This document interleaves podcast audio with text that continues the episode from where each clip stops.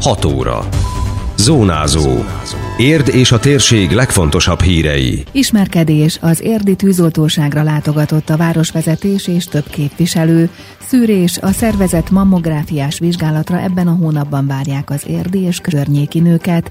Szennyvíztartálya Szánkódomb alatt befejeződött az iskolakert rendezése Tánokon. Köszöntöm Önöket, Szabó Beáta vagyok. Ez a Zónázó, az Érd FM 101,3 hírmagazinja. A térség legfrissebb híreivel. Bemutató nap a tűzoltóságon. Az érdi katasztrófavédelmi kirendeltségen tett látogatást a városvezetés és a képviselőtestület több tagja. Csőzi László polgármester elmondta, hogy korábban a rendőrkapitányságon is jártak hasonló céllal, azaz, hogy az új képviselők testközelből megismerjék azokat a szerveket, illetve munkájukat, amelyek leginkább segítenek az embereknek. Így a korábbi alkalommal a rendőrség épületének bemutatása mellett megismerték a kapitányság működését is. Így merült most fel a katasztrófavédelem kapcsán az, hogy ez legyen a második olyan állomás, ahova ellátogathatunk, és akkor egy közvetlen betekintést kaphatunk abba, hogy milyen is a tűzoltók munkája. Úgy gondolom, ez az egyik legfontosabb olyan szerv, amelyik az emberek biztonságát képes szavatolni, úgyhogy óriási segítségünkre van. Miattuk nyugodtan alhatunk, hiszen ők azok, akik havária helyzetben, vész esetén a legnagyobb segítségnyújtásra képesek itt a városban, és ez azért is fontos, mert Érd és környezete talán a leginkább veszélyeztetett egyike, hiszen nagyon sűrű a lakosság, nagyon sokan költöznek ide ki, évről évre ezer fővel közel nő a környék, tehát a tágabb kistérségnek a lakossága. A hatékony együttműködés érdekében fontos a jó kapcsolat az önkormányzattal, közölte az érdi katasztrófavédelmi kirendeltség megbízott vezetője.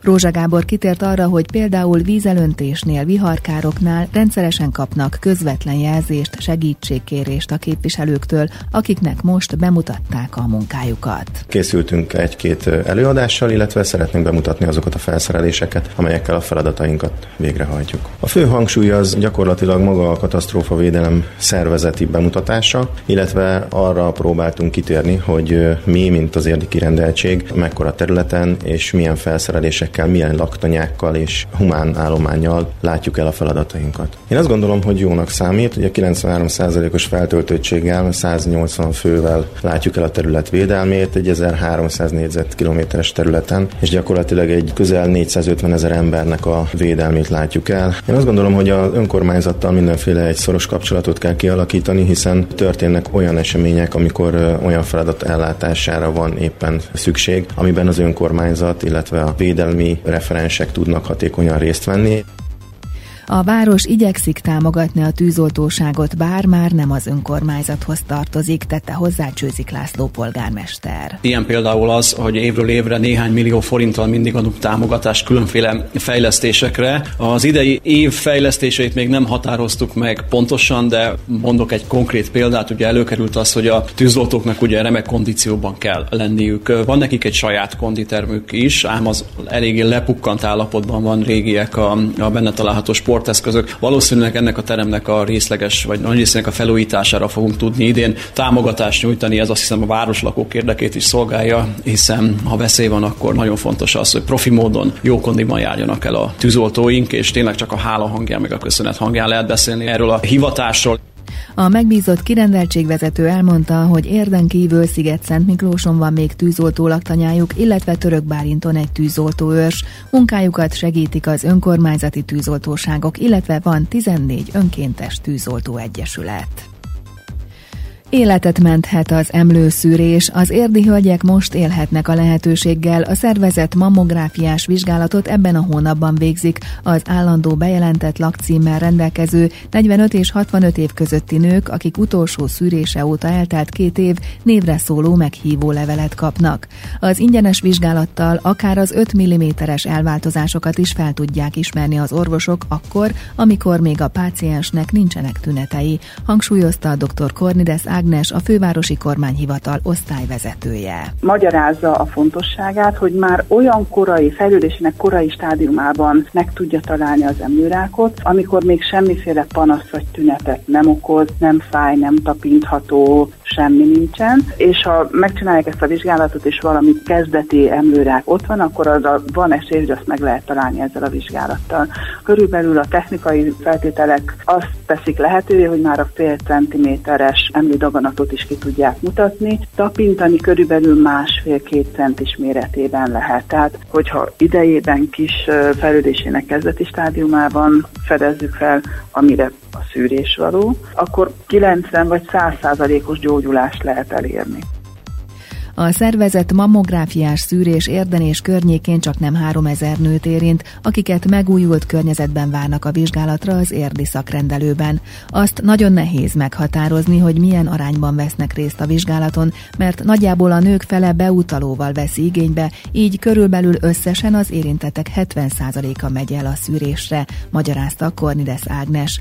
Azonban a maradék 30% miatt fontos felhívni a figyelmet a vizsgálat fontosságára, tette hozzá a szakember. Az érdi rendelő most egy hatalmas megújuláson esett keresztül, a mammográfiás helységek is gyönyörű szép új külsőt kaptak, úgyhogy tényleg minden feltétel adott ahhoz, hogy az ott dolgozó munkatársak és a meghívottak is jól érezzék magukat. Először egy kikérdezésen és egy tapintásos vizsgálaton esnek át azok, akik jelentkeznek a szűrővizsgálatra. Ezt követően pedig mind a két emlőről két felvétel készül. Most ebben az időszakban csaknem 3000 nő fog meghívó levelet kapni, könyvben ennyien vannak, akik ebbe a kategóriába esnek. Ez nem csak az érdi lakosok, hanem az érd környékén lévő településekből is. Az osztályvezető rámutatott, hogy folyamatosan nő az új emlőrákos megbetegedések száma világszerte és Magyarországon is, valószínűleg a szűrésnek és a jobb kezelési lehetőségeknek köszönhetően, de a halálozás nem emelkedik. Hangsúlyozta azt is, hogy helyes életmóddal csökkenthető az emlőrák kockázata, nagyon káros a dohányzás és az alkoholfogyasztás, emellett nagyon fontos a helyes táplálkozás és a fizikai aktivitás. Aki nem kapott meghívó levelet, a 061 465 3823-as számon minden információt megkap. Az osztályvezetővel készült teljes interjút meghallgathatják az Érd Moston.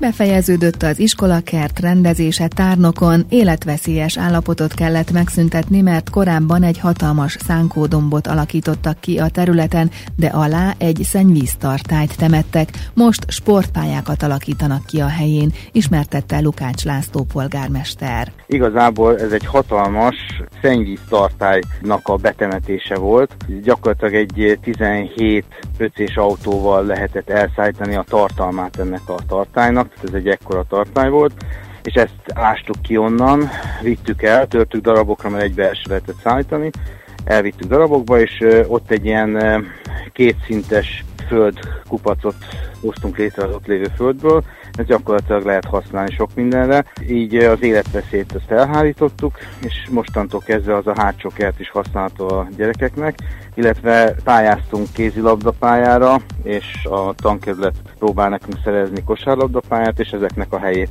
gyakorlatilag így most biztosítottuk. Tárnok polgármestere hozzátette, hogy jelenleg is van egy betonos kézilabdapályájuk, de most egy műanyagpályát szeretnének kialakítani, ha sikerül rá forrást elnyerniük. A hátsó területen pedig egy kosárlabdapályát hoznának létre. A terveknek érdi vonatkozása is van, hiszen a tankerület kötött a Tárnoki Iskola nevében egy együttműködési szerződést az érdi klubbal. És így ennek keretén belül gyakorlatilag most 3 csoport indult el kézilabda terén a Tárnoki Iskolában, 2 alsós és 1 felsős csapat. Eddig is volt sport, ugye ez egy sportiskola, elsősorban a fotball volt az, amit lehetett itt űzni. Most behoztuk a kézilabdát, tárgyalunk a kosárlabda ügyében, illetve egy tánccsoport fog indulni, még gondolkozunk több ilyen ágban, és akkor lesz egy Tárnoki Diák Sportegyesület, amelyek ezeket össze fogja fogni, ez kimondottan diáksport lesz. Időjárás. Az ország nagy részén napos és felhős időszakok váltakoznak, főként délután és inkább a nyugati tájakon várható elszórtan eső, zápor.